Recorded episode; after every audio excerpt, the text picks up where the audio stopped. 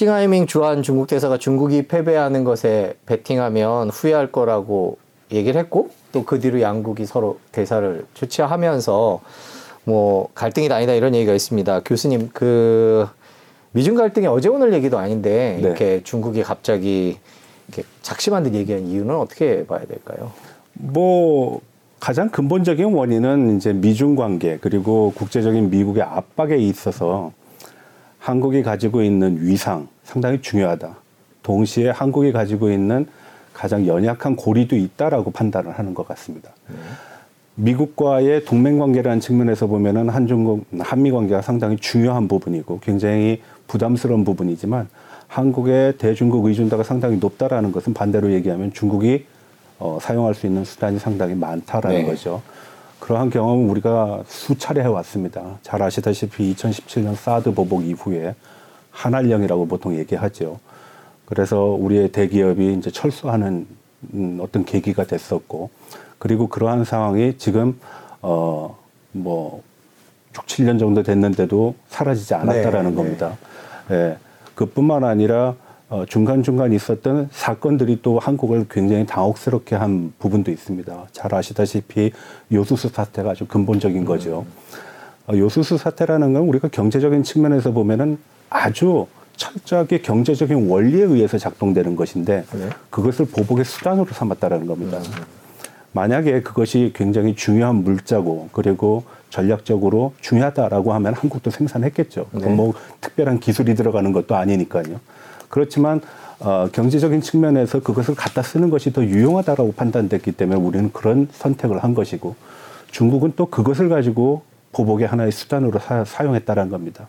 미중 간의 갈등이라는 것은 기본적으로 보게 되면은 어, 중요한 것은 중국의 위협이 가시적이다라는 데서 시작을 합니다. 이 가시적인 어, 위협이라는 것은 현상에 대한 변경이고요. 그 현상의 변경이 주변국뿐만 아니라 패권을 장악하고 있는 미국의 영향력에 또 상당히 큰 부정적인 영향을 끼치기 때문에 미중 간의 갈등으로 나온 것인데 그 과정 속에서 한국의 어떤 모습이 상당히 중국에서 봤을 때는 취약하다.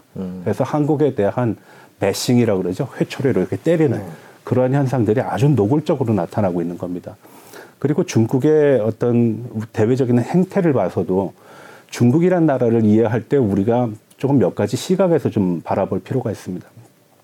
이성적이고 합리적이고 국제적인 어떤 규범에서 접근한다. 이렇게만 순진하게 파악을 하면 안 됩니다. 네. 예. 자기가 갖고 있는 각종의 불만들을 아주 노골화하는 그런 경향이 있는데 패권국이라든지 대국에 대해서는 수위 조절을 하는데 반해서 어, 중견국이라든지 후진국에 대해서는 그걸 아주 노골화하는 경향이 있습니다. 에, 한국도 그 범주 안에 들어간다고 보시면 되고요.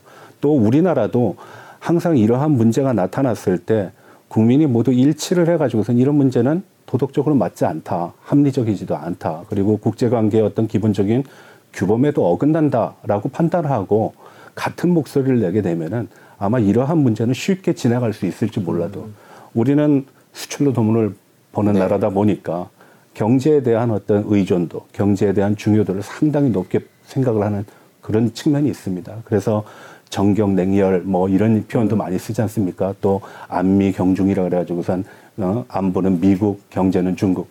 어, 그렇게 양자 간의 어떤 선택지를 가지고 모든 문제를 풀어가게 되면요. 문제가 꼬이게 됩니다. 어, 원칙이라는 것이 있고 규범이라는 것이 있고 그리고 지향하는 지향점이라는 그 차원에서 모든 문제를 해결해야지 그렇지 않았기 때문에 미중 간의 갈등 속에서 한국이 굉장히 난처한 상황에 있다라고 저는 봅니다. 뭐 이런 사례는 굉장히 많이 찾아볼 수가 있는데요. 우선 비근한 예를 이제 한 가지 예를 들면은 중국이 외교부에서 굉장히 아주 거친 표현들을 많이 씁니다.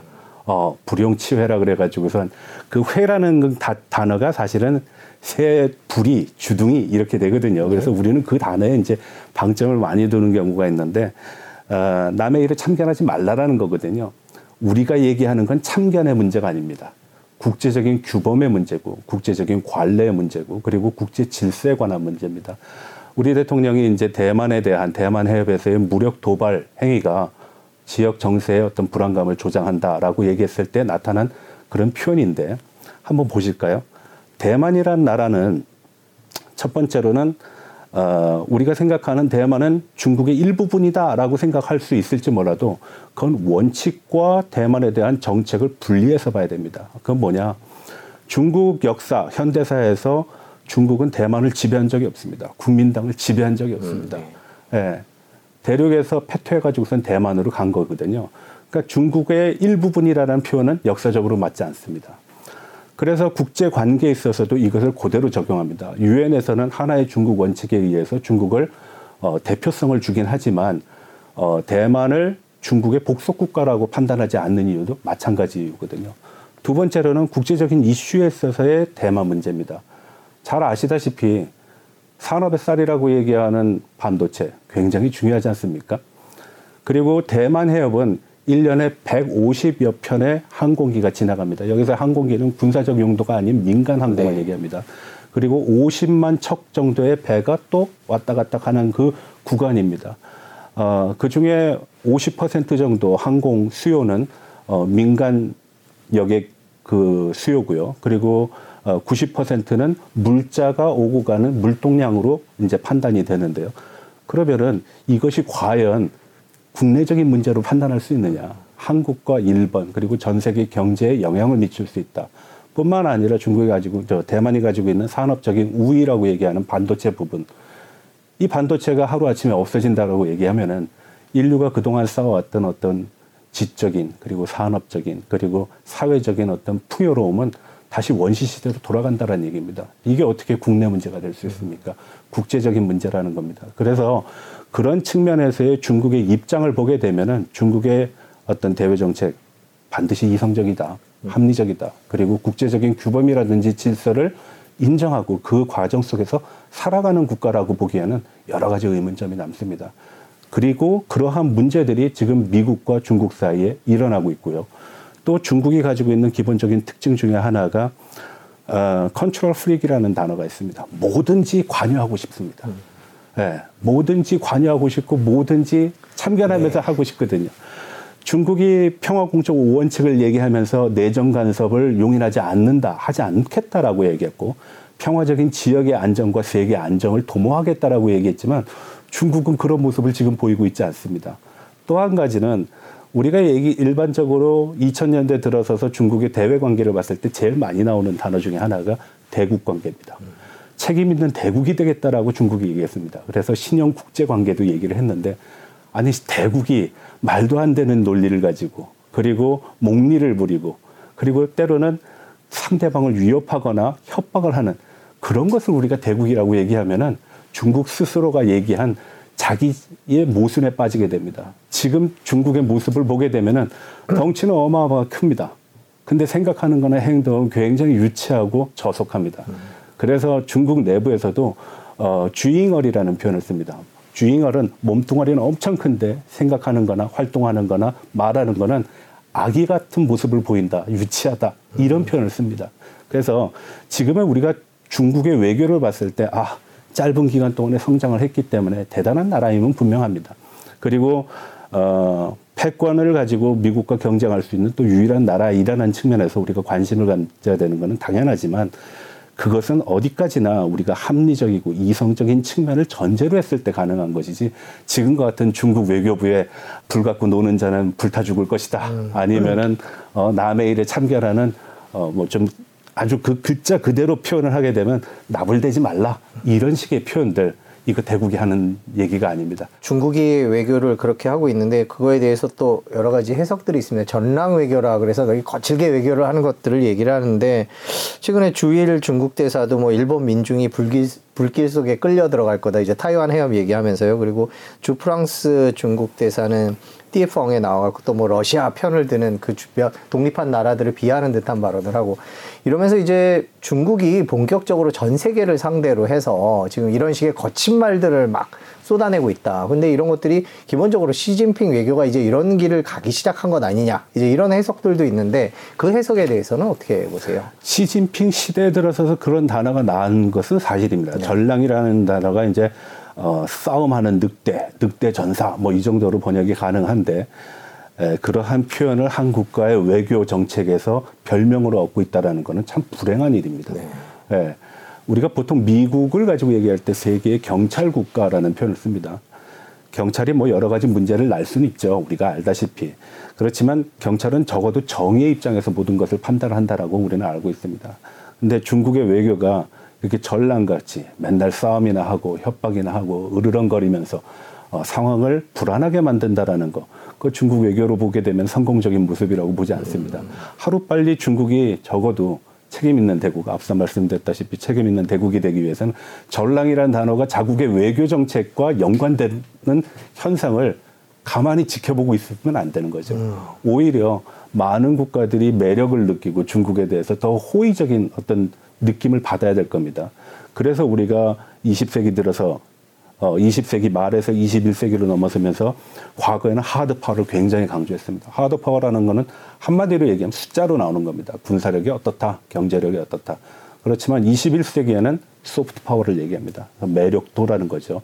상대방에 대한 어떤 호의, 그리고 호감, 그리고 매력, 이런 건데 중국이 과연 21세기의 매력을 음. 발산하고 있는가? 별로 발산하고 있지 않다. 중국의 특성상 어, 시진핑 주석의 생각이 담기지 않고 그 전략이 담기지 않고 각국의 외교관들이 최근에 동시에 이럴 수 있을까라는 생각도 들어요. 말씀해 주신 대로 세계 각국의 인기를 얻기 위해서 중국 지도부가 그렇게 애를 쓰고 있는데 동시에 미국과는 이렇게 나를 세우고 서방과는 나를 세우는 이런 전략들은 뭘 목적으로 하는 거예요? 편가르기인가요? 편가르기보다는 중국이 그만큼 강하다는 모습을 강요하고 있다라는 그 인상을 지울 수가 없습니다. 중국은 지난 100년의 역사를 보게 되면은 1840년 아편 전쟁 이후로부터 1949년까지 건국할 때까지 끊임없이 전쟁을 해왔고 그 전쟁의 과정 속에서 외세의 핍박을 받아왔고 혹은 식민지 상태로 들어가긴 했습니다. 그런데 어느 한 나라도 중국을 지배하지 않았기 때문에 중국은 식민지 반식민지라는 표현을 쓰거든요. 그러한 역사의 오명을 벗어나고자 하는 그런 경향성이 굉장히 강합니다. 그리고 과거의 중국의 어떤 어, 모습을 재현하고 싶어 하는 그런 또 의지도 굉장히 강하고요. 교수님께서 말씀해 주신 그런 중국의 외교 스타일, 뭐 어떻게 네. 보면 다소 유치하기도 하고 나라별로 차별을 두기도 하는 그런 스타일을 생각한다면 우리나라에 대한 견제와 압박은 앞으로도 계속될 수 있다 이렇게 봐야 할까요? 견제 압박은 계속될 겁니다. 왜냐하면 우리나라가 첫 번째로는 어, 사이즈는 좀 작을지 몰라도 국제적인 어떤 영향력이라든지 위상은 상당하거든요. 더군다나 미국을 견제를 해야 되는 중국의 입장에서 보면 한미 동맹이라는 것은 굉장히 부담스러운 부분 중에 하나입니다.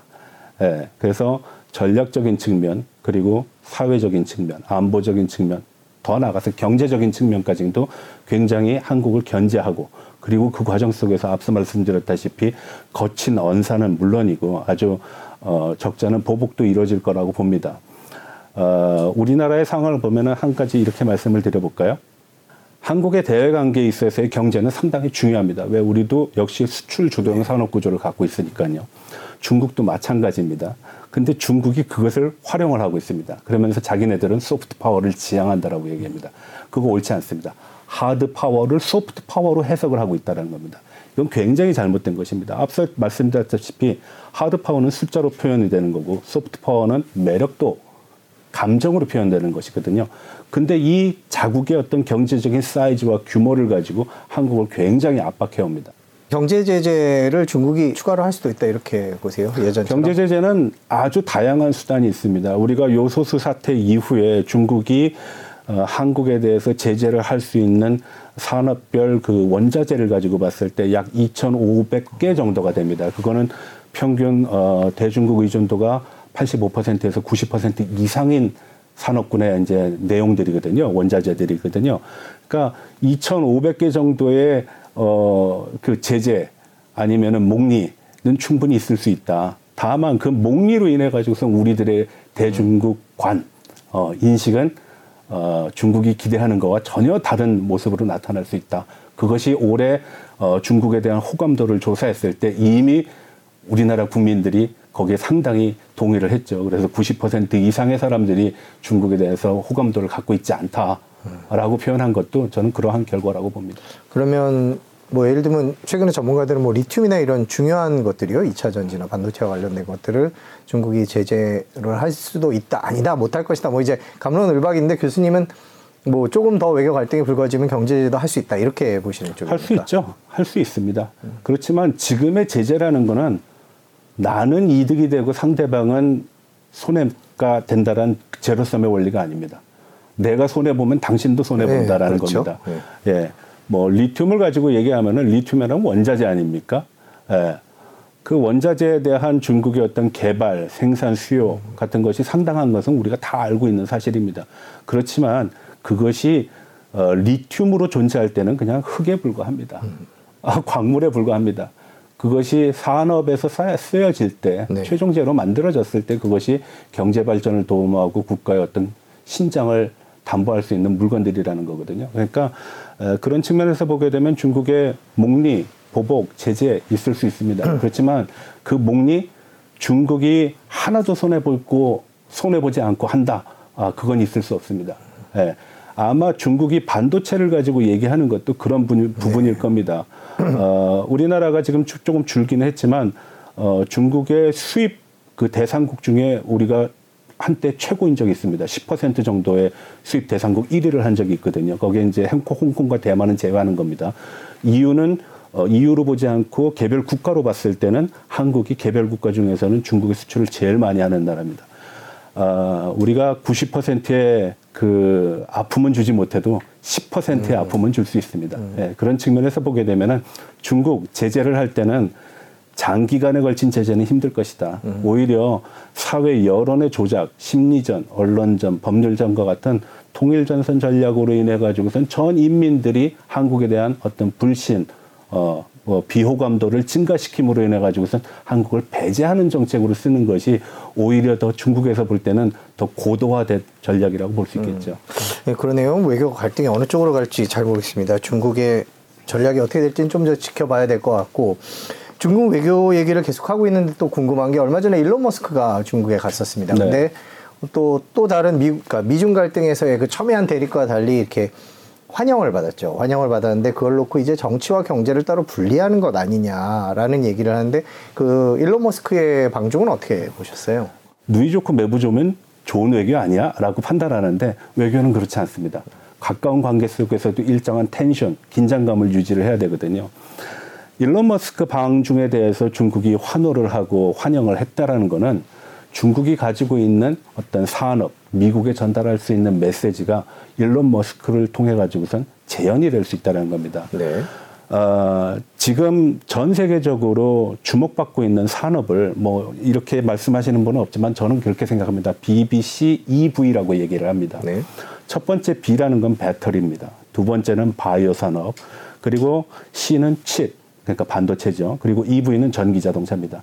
이걸 동시에 다 생산하는 유일한 제조업 대국이 중국이고 그 다음에 거기에 견줘서 열심히 노력하고 있는 나라가 우리나라입니다. 예.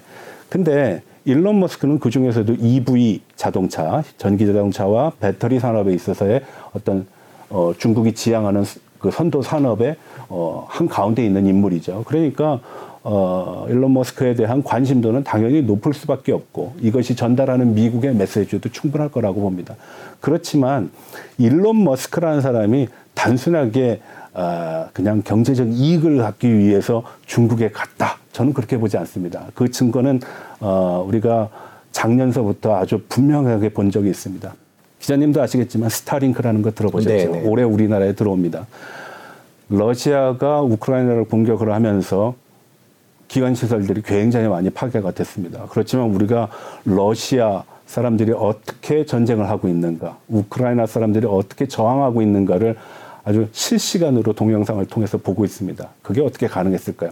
일론 머스크가 스타링크를 열어줬기 때문에 가능하다라고 얘기하는 것이거든요. 저는 그런 측면에서 보게 되면은 일론 머스크가 기업인으로서의 이익 추구를 먼저 생각하긴 하겠지만 단순히 이익 추구만 하는 사람 같이 보이지는 않습니다. 중국이라는 나라가 지금 일론 머스크를 통해 가지고선 재현하고 싶은 모습은 미중 간의 갈등을 축소시키거나 아니면은 적어도 일종의 가드레일 같은 그 보호막을 만들고 싶다라는 것이고요. 그걸 산업 부분에서 찾고자 하는 것입니다. 또한 중국이 이렇게 어, 신흥 그 시진핑이 등장한 이후에 신흥 전략 산업이라는 걸 만든 게 있거든요. 그, 그때는 이제 일곱 가지를 얘기했는데 그 나중에 좀 늘어나기도 합니다. 신흥 전략 산업 중에 배터리하고 EV, 신생 재생에너지 굉장히 중요한 부분입니다. 근데 그 축을 담당하고 있는 것이 테슬라입니다. 그러니까 어, 분명한 거죠. 돈도 벌고 싶고 미중 간의 갈등도 빚고 싶지 않고 동시에 이 사람을 통해서 중국의 이미지도 개선할 수 있다 그러면은 굳이 그 사람을 반색하지 않고 반길 이유는 없다라는 것입니다. 저는 그렇게 해석합니다. 음, 그렇군요. 그 말씀해 주신 대로 뭐 완충지대, 미중 갈등의 완충지대 그런 역할을 테슬라가 한다고 생각을 해볼 수도 있겠네요. 근데 최근에 미중 갈등이 이제 내년 미국 대선 앞두고 더 거칠어질 거다라는 전망대로 가는 현상이 있는가 하면 또 반대로 이제 옐런 재무장관이나 미국 백악관 고위 간부들 같은 경우에는 최 근에 미중 간의 화해 분위기도 있다 이런 식의 얘기들이 나오거든요. 미중 갈등은 이제 올 하반기 이제 거의 7월 되고 이제 하반기에 시작이 될 텐데요. 어떻게 전개될 거라고 전망하세요? 예를 들어서 미국의 안보에 치명상을 가할 수 있다. 미국의 생존 공간에 영향을 미칠 수 있다. 세계 질서에 파괴를 가지고 올 수 있다. 당연히 미국은 그거 용인하지 않을 겁니다. 그럼 몇 가지 예를 한번 들어보겠습니다. 앞서 말씀드렸다시피 대만 해협에 150만 편의 어떤 항공기가 운항을 하고 있고 50만 척의 선박이 오가고 있는데 그것이 중국의 내해로 들어가 가지고선 수출에 문제가 됐다. 수입에 문제가 됐다. 미국의 입장에서 그 가만히 있을 수 있을까요? 두 번째, 전 세계가 인권과 평등과 민주화, 어, 시장 경제를 얘기하고 있는데 사회주의 경제 체제, 인권은 말도 안 돼. 국가 체제가 우선이야. 라고 얘기하는 거. 그거 용인할 수 있을까요? 그거 용인 못 합니다. 그런 측면에서의 대중 압박은 수그러들지 않을 겁니다. 저희가 지금까지 중국의 외교 관계를 짚어봤고요. 경제 얘기를 좀 해보겠습니다. 네. 중국 경제에 대해서는 뭐 여러 가지 얘기가 있습니다. 뭐 1분기에 4.5%의 경제 성장률을 달성했다라고 나오지만 월스트리트 저널은 뭐 서방 국가의 관계 악화, 소비 심리 이런 걸로 볼 때 더 이상은 어렵다. 뭐 이런 식의 부정적인 전망을 내놓기도 했습니다. 중국 경제에 대한 여러 가지 논란들이 있는데 교수님께서는 중국 경제 올해 어떻게 갈 거라고 네, 보세요? 제가 오늘 이 방송하기 전에 예전에도 한번 방송을 한 적이 있습니다. 똑같은 이 자리에서 방송을 했는데 그때 제가 이런 말씀을 드린 적이 있습니다. 선저 후고 네. 뭐 상반기에는 좀 상황이 안 좋지만 하반기에는 리브 오프닝의 효과로 괜찮아질 것이다 라는 것이 대체적인 시각인데 저는 그렇지 않다라고 봤습니다. 아, 그때 자료를 한번 보시면은 좀 이해가 되실 텐데 왜 그런가 하니 지금 중국의 각종 지표들의 불합치성이 굉장히 강합니다. 불균형이라고도 표현할 수 있고 어, 불확실성이라고도 불, 표현할 수 있는데 이런 겁니다. 전체적인 실업률은 줄고 있어요. 근데 대학생의 실업률은 20%를 넘었어요. 그건 어떻게 해석해야 될까요? 이게 같은 방향으로 가야지 정책을 사용할 수 있는데 같은 방향으로 가지 음. 않습니다. 소비 패턴을 보게 되면은 우리가 보통 어, 차이신이라는 데서 하는 자료를 보거나 아니면은 국가 통계국에서 나오는 PPI 지수를 가지고 보는 경우가 많습니다. 차이신의 지수는 민간 기업을 주로 얘기하고 수출 기업과 관계된 기업 부분이 많습니다. 그거의 지표는 떨어지게 나타나고 있어요. 근데 어, 저 높, 높은 걸로 나타나고 있어요. 근데 정부 통계를 보면 낮은 걸로 나타나고 있거든요. 그러면 정책 당국에서 어떻게 정책을 씁니까? 같은 방향으로 가야지 음. 더 효과를 배증시킬 텐데 서로 다른 모습을 할 때는 관망을 가지고 이것이 일치되는 점을 수렴점을 찾아야 될 겁니다. 자, 그러면은 그러한 현상들이 왜 나왔냐를 먼저 설명을 드리면은 코로나 3년이라는 것이 너무 치명적이었습니다. 많은 사람들은 reopening 나갈 거야. 돈 쓸 거야. 폭발적인 어떤 수요가 발생할 거야라고 생각하는데 그렇지 않습니다. 기자님 코로나 기간 동안에 재난구원금 받으셨죠? 네네. 저는 25만 원 받았습니다. 아, 남들보다 조금 더 받은 것 같습니다. 중국 사람들 받았을까요? 못 받았습니다. 없었습니다. 그러면은 가계의 저, 저축이라는 것이 불로소득에 의해서 저축할 수 있는 여지가 전혀 없었다라는 겁니다. 그러면 두 번째, 우리는 코로나 상황 속에서도 출근을 했습니다. 마스크를 쓰고 어, 사회적 거리를 두고 손소독을 하면서 중국 사람들 그렇지 못했어요. 우리가 한, 알고 있는 한 단어죠. 락다운입니다. 네. 공세입니다. 류엔동이라는 사회 부총리가 상해를 방문했을 때 2주 후에 풀어줄게, 3, 4일 있다가 풀어줄게 라고 얘기했는데 아, 결국은 3개월 동안 봉쇄를 했습니다. 3개월 동안 거기 안에 있는 기업인들이 버틸 수 있었을까요? 가게들이 버틸 수 있었을까요? 12월 7일 날 코로나가 중국에서 해제됐습니다. 마지못해 해제됐다고 저는 판단합니다. 그리고 시장에 나왔습니다. 자기가 일해야 되는 알바 자리가 없어졌고요. 기업은 너무 힘들어서 더 이상의 여력을 가지고 운행하기가 음. 운영하기가 힘들다라는 표현이 있습니다. 중국 사람들의 소비가 폭발적으로 늘어났다라고 음. 2, 3월 달에 우리의 언론 보도에 많이 나왔습니다. 그래서 뭐 여행객도 늘어나고 그러는데 네네. 중국은 인구가 워낙 많습니다. 그래서 우리 눈에는 그 굉장히 커 보일지 모르지만 실질적으로는 그렇게 크게 나타나지 않았습니다. 그런 각종 지표를 보게 되면은 알 수가 있습니다. 중국 당국에서 느끼는 코로나의 영향은 너무 크다. 그래서 저축률이 증가한 겁니다. 뭐냐? 소비 안 하고 모아놓아야 된다는 거예요. 누구도 나를 도와주지 않는다. 각자 도생해야 되는 상황인데 이 상황 속에서 뭐 할 수 있는 여지가 없다라는 것이죠. 그래서 각종 지표들이 악화가 됩니다. 그것이 조금 전에 말씀드렸던 지표상의 데이터가 서로 한 방향으로 가면서 수렴하지 않고 서로 엇갈린 결과가 나타남으로 인해 가지고서 중국 그 정부에서 어, 어떤 정책을 구사하기가 굉장히 힘들다라는 거죠. 또 한 가지를 얘기 드리면 얘기 드리면은 그건 중국 정부의 우리가 데이터를 가지고 봤을 때 어, 상당히 많은 분들은 중국 데이터 믿지 못한다라고 네. 말씀하시거든요. 네. 근데 믿을 수 있는 데이터가 몇 가지가 있습니다. 왜냐하면 그건 중앙에서 보는 거기 때문에 반드시 그거를 참고를 하셔야 됩니다. 아마 많은 중국 전문가들은 그걸 보시겠지만 단순하게 뭐 경제나 중국 경제를 뭐 이제 거시적인 측면에서 보시는 분들은 그렇게 관심 있게 안 보실 겁니다. 어, 4월, 7월, 10월, 12월 1년에 네 번에 걸쳐서 중앙정치국 회의에서 경제 공작 회의라는 걸 하게 됩니다. 그 경제 공작 회의를 통해서 경제의 내용을 파악을 하는 거거든요. 근데 4월 28일 날 얼마 전에 있었던 처음 올해 첫 그 경제 공작 회의 정치국 안에서 있었던 회의의 내용을 보게 되면 내성적인 수요가 수요의 동력이 보이지 않는다라는 표현을 씁니다. 그건 어 조금 쉽게 우리말로 번역을 하게 되면 사람들이 돈 안 쓴다는 얘기입니다. 네. 쓸 돈이 없는 거예요. 네. 쓸 돈이 없는 거하고 쓰지 않는 거하고는 다릅니다. 자기 스스로를 어, 인내하면서 참고 안 쓰는 거하고 쓸 여력이 없는 건 다른 겁니다. 다를 수, 돈이 없을 수밖에 없는 이유가 재난보험금 미국에서는 5천 불, 6천 불씩 은행에다가 꽂아줬거든요. 개인의 통장으로 들어왔단 겁니다. 그래서 나와서 일 안 하지 않습니까?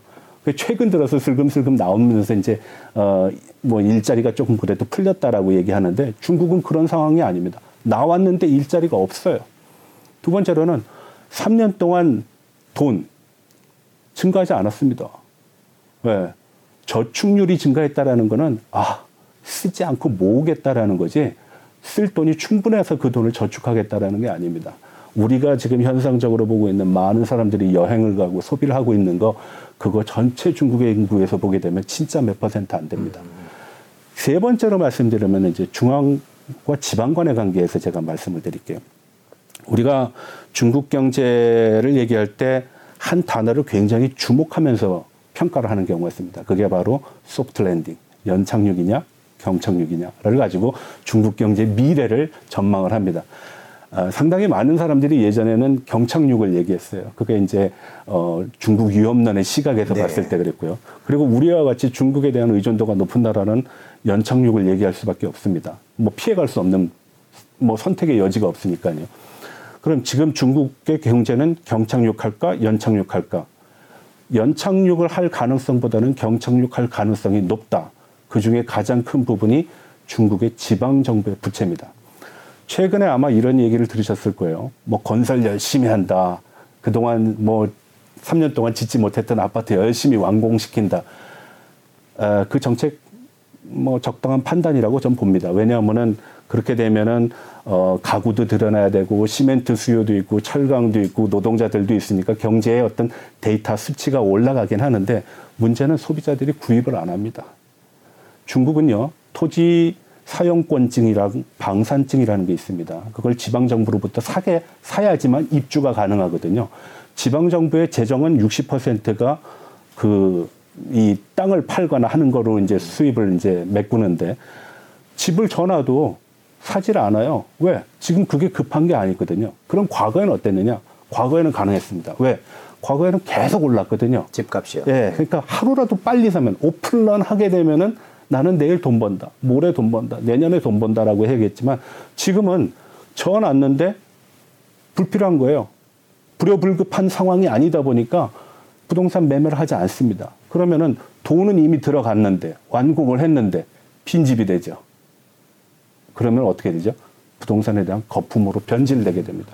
그래서 중국 정부가 아니 이때쯤 되면은 부동산 경기를 활성화해야지 늘 해왔던 정책 중에 하나가 경제가 안 좋은 것 같아? 그럼 부동산 정책을 써왔습니다. 그게 2008년도 서브프라임 모기지 때도 있었고요.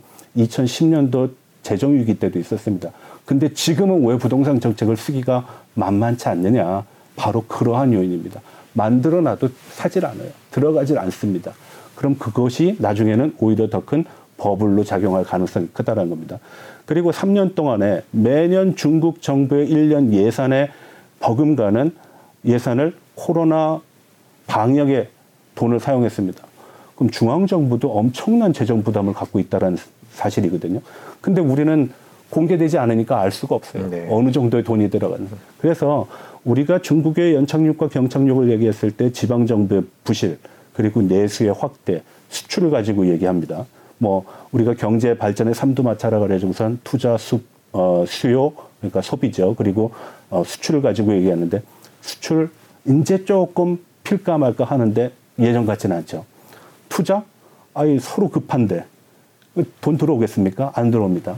수요 늘어날까요? 안 늘어납니다. 걷다가 재정적인 어떤 부담감이 되는 부동산의 문제는 더욱더 확대되고 있기 때문에 중국 경제 녹록치 않다.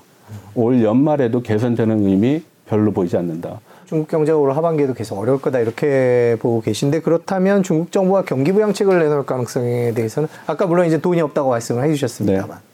경기 부양책이 사실상 쉽지 않습니다. 네. 과거의 음. 경기 부양책에서 제일 많이 써왔던 것이 부동산 정책이었어요. 음. 부동산은 첫 번째 우리가 구입할 수 있는 재화 중에 가장 비싼 재화입니다. 그리고 그 재화는 산업 전반에 영향을 미칩니다. 뭐 소비에도 당연히 미치고요. 철강, 건설, 뭐, 어, 뭐 1차 산업서부터 3차 산업까지 다 미친다고 보시면 됩니다. 근데 코로나 3년이 중국 사람들한테 준 충격은요. 그게 만만하지 않습니다. 인식의 변화라고 보시면 됩니다. 너무 불안한 겁니다. 그러면은 지금 그 불안에서 탈출할 수 있는 사람들은 누구냐? 굉장히 여유 있는 사람들이라고 보시면 됩니다. 그래서 아마 지표를 보시게 되면은 외화 유출 굉장히 많이 나타나고 있을 음. 겁니다.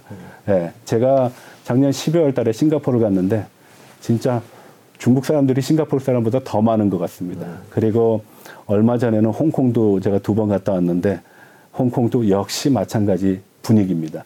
근데 그 사람들이 가지고 있는 건 자꾸 중국을 떠나려고 한다라는 겁니다.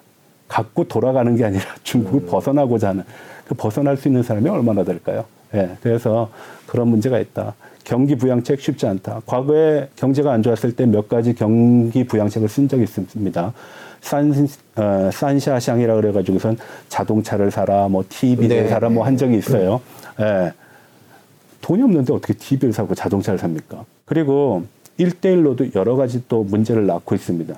돈을 상당히 많이 빌려줬거든요. 네. 1대1로는 다섯 가지의 경로를 따라가게 돼 있습니다. 아, 뭐, 처음에는 정책, 그리고 무, 교통, 무역, 그리고 RMB 국제화, 중국 돈에 이제 뭐, 어, 기축까지는 아니지만 뭐 기축 통화를 지향하는 그리고 마지막엔 정책 상통이라 그래가지고 누이 좋고 매부 좋고 윈윈 이렇게 표현을 하는데 교통 열심히 돈을 줬습니다. 중국 돈을 계속 뿌렸죠. 그래서 전 세계에 중국 돈을 쓰는 나라들이 많아졌어요. 예.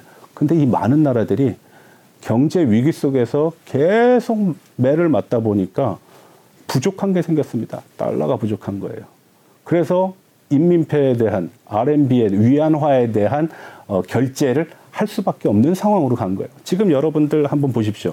위안화 국제화를 가지고 얘기하면은 그 나라들 뭐 결제를 위안화로 하겠어. 제대로 된 나라 별로 없습니다. 뭐 아르헨티나, 스리랑카, 나이제리아, 굉장히 어려운 나라들, 터키, 러시아 이런 나라들입니다. 예, 그런 측면에서 보게 되면은 중국 경제가 지금 겪고 있는 거는 단순하게 1중고, 2중고, 3중고 정도의 수준이 아니다. 복합적인 문제가 누구도 예상하지 못했던 기간에 연속적으로 발생했기 때문에 아마 고민이 굉장히 클 거라고 봅니다. 저희가 이제 미중 갈등을 얘기할 때 중국의 경제 규모가 빠르게 커져서 결국에는 미국을 따라잡을 것이다. 이제 보통 그런 주장을 하시는 분들인데 지금 말씀해 주신 대로라면 중국의 이런 순탄한 경제 성장은 사실상 어려워지는 것 아닌가 미중 갈등의 변수가 될 수도 있는 거 아닌가라는 생각도 듭니다만. 양적인 성장은 가능합니다. 왜냐하면 양적인 성장이라는 거는 중국이 가지고 있는 별명이 있어요. 어, 세계 공장입니다. 네. 미국에서 아이폰 생산 안 하지 않습니까? 예. 하라이 데이비슨 정도 생산할 겁니다. 그런데 상당히 많은 어, 생산은 중국에서 이루어지거든요. 그래서 세계 공장이라는 표현을 썼습니다. 총량적인 측면에서 중국이 미국을 넘어설 것이다라는 것은 어, 가능할 거라고 봅니다. 그리고 그 시간은 점점 딸, 짧아질 것이다. 그렇지만 그것을 퍼 캐피타 1인당으로 나누게 되면은 과연 그네들의 어, 생활의 질은 개선됐는가? 삶의 수준은 개선이 됐는가? 그건 좀 별개의 문제라고 저는 봅니다. 한번 예를 들어 볼게요. 그 얘기를 하게 되면 인구 문제를 언급을 안할 네. 수가 없습니다. 어, 중국이 인구가 줄고 있어요. 올해 중국 대학 졸업자가 1,200만 명이 나옵니다. 예. 네. 그리고 결혼을 한참 많이 했을 때, 한 10년 전에 중국에는 1,300만 쌍이 결혼을 했습니다. 근데 작년 데이터를 보게 되니까 980만 쌍 정도 됩니다. 보통 중국 사람들이 한 가구에 한 자녀만 낳, 낳으니까 뭐 두 자녀도 낳을 수 있지만 보통 한 자녀밖에 안 나니까 얼추 계산을 해보게 되면은 지금의 1,200만 명은 20년 전에 음, 예. 1200만 쌍이 결혼을 해서 나온 결과라고 볼 수 있죠. 지금 980만 쌍이 결혼한다 그러면은 아마 20년 뒤에 청년 실업률은 어 900만 정도로 줄어들 건 줄어들긴 할 겁니다. 그렇지만 인구도 줄은 거죠. 인구가 줄면은 임금은 올라갑니다. 그것을 우리가 보통 루이지안 전환점이라고 얘기를 하게 되거든요. 그러면은 중국이 지금까지 성장을 했을 때 가장 중요한 하나의 뭐 보너스라고 얘기하면은 인구입니다. 노동력, 풍부한 노동력. 두 번째가 큰 시장. 네. 예, 노동력이 풍부해서 돈을 벌면은 그 시장이 더 커지겠죠. 근데 인구가 줄면 어떻게 되죠? 시장이 더 폭발적으로 커질 수 있을까요? 굉장히 큰 저항감을 받을 겁니다. 예, 그러면 사람들을 결혼하게끔 해서 애를 낳게끔 해서 해야 되는데 미국과 같은 나라는 이민 정책을 쓰죠. 우리도 지금 이민 정책 만지작 만지작 거리지 않습니까? 중국 이민 정책 쓸 수 있을까요? 아, 쓰기 힘들 거예요. 두 번째로는 인구 구성의 문제입니다. 어떤 문제가 있느냐? 일본의 단가이 세대는 경제적인 부를 10년, 수십 년 동안 누려왔기 때문에 부자 할머니, 할아버지들이 네. 였어요. 그래서 일본에서 사회적인 무슨 살인이나 아니면은 보이스피싱이나 이런 걸 하게 되면은 할아버지 할머니들의 피해액이 뭐 10만행. 어, 10만행 하면은 공더 붙여야 되니까 억이 넘는 거죠. 몇억 단위로 나옵니다. 어, 우리나라의 노인들은 반은 부유하고 반은 좀 부유하지는 못합니다. 여유롭지 못합니다. 그 여유로운 사람들은 주로 연금 대상자들이고요. 근데 중국은 1967년서부터 76년 동, 동안 문화 대혁명이라는 걸 겪었고 그 기간 동안 학교가 열질 않았어요. 그 사람들이 저가의 노동력을 공급할 수 있는 가장 주력 인구가 된 거예요. 그 사람들이 지금 60대, 70대를 구성하고 있습니다. 가난한 노인들입니다. 지적인 자산도 없습니다. 예. 그 사람들은 누구에 의존해야 될까요? 젊은이들에 의존해야 됩니다. 그분들은 태어났을 때 형제가 있었지만 지금 애들은 형제가 없어요. 그럼 애 하나가 아버지, 어머니, 할아버지, 할머니, 과학기술, 의료의 발달로 수명은 늘어나니까. 그러면은 한 사람이 과거에는 두 사람, 많아봤자 네 사람을 부양해, 부양하면 됐는데 지금은 네 분이 아니라 여섯 분, 일곱 분 부양해야 됩니다. 긴 시간 중국에 관한 얘기를 들었는데 중국의 뭐 정치권부터 시작해서 중국 국민들까지 지금 상황이 아주 복잡하게 돌아가고 또 예전에 중국과 또 다른 것 같습니다. 뭐 중요한 일이 계속 생길 것 같은데요. 자주 모셔서 얘기 듣도록 하겠습니다. 오늘 말씀 여기까지 듣겠습니다. 네, 고맙습니다. 감사합니다. 네.